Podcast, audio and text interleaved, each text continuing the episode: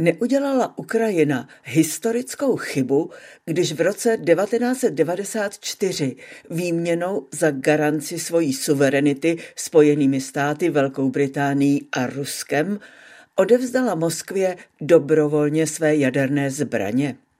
Ptal se před týdnem německý týdeník Die Zeit Volodomira Zelenského.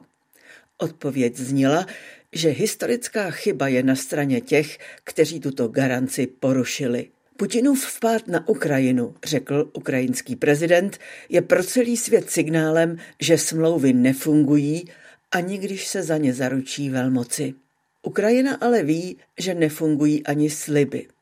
V dubnu 2008 na samitu NATO v Bukurešti dostali Kijev a také gruzínská Tbilisi díky Americe a Polsku příslip, že se stanou členy západní aliance což posléze stroskotalo na německé kancléřce Merklové a francouzském prezidentu Sarkozym, kteří evidentně nechtěli dráždit Putina. Ten se totiž o rok předtím na bezpečnostní konferenci v Mnichově důrazně ohradil proti rozšiřování NATO na východ. Takže jsme teď svědky naléhavých výzev ukrajinského prezidenta k představitelům NATO, aby Ukrajině alespoň pomohli se účinně bránit. A ovšem i toho, jak jde Zelenský svým burcováním svědomí na západě asi leckomu už na nervy.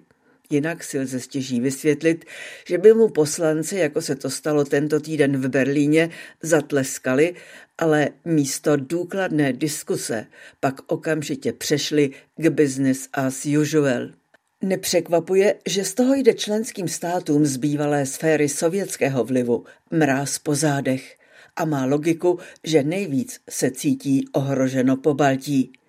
Na sklonku loňského roku představil bývalý důstojník ruského generálního štábu Igor Koročenko ve státní televizi podrobný plán ruské vojenské invaze do všech tří baltských republik včetně obsazení švédského ostrova Gotlandu a využití Kaliningradu, ruské enklávy mezi Polskem a Litvou, k odříznutí Pobaltí od vojenských posil NATO z Polska. Koročenkova televizní prezentace končí instalací proruských vlád v baltských republikách a souhlasem Švédska s pronájmem jeho největšího ostrova na 99 let a s neutralitou na věčné časy.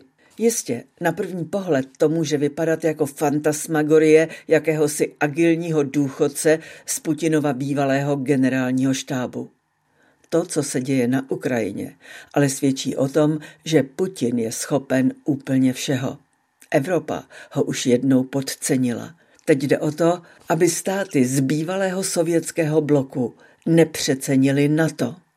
Příklad Ukrajiny varuje, že smlouvy nefungují automaticky.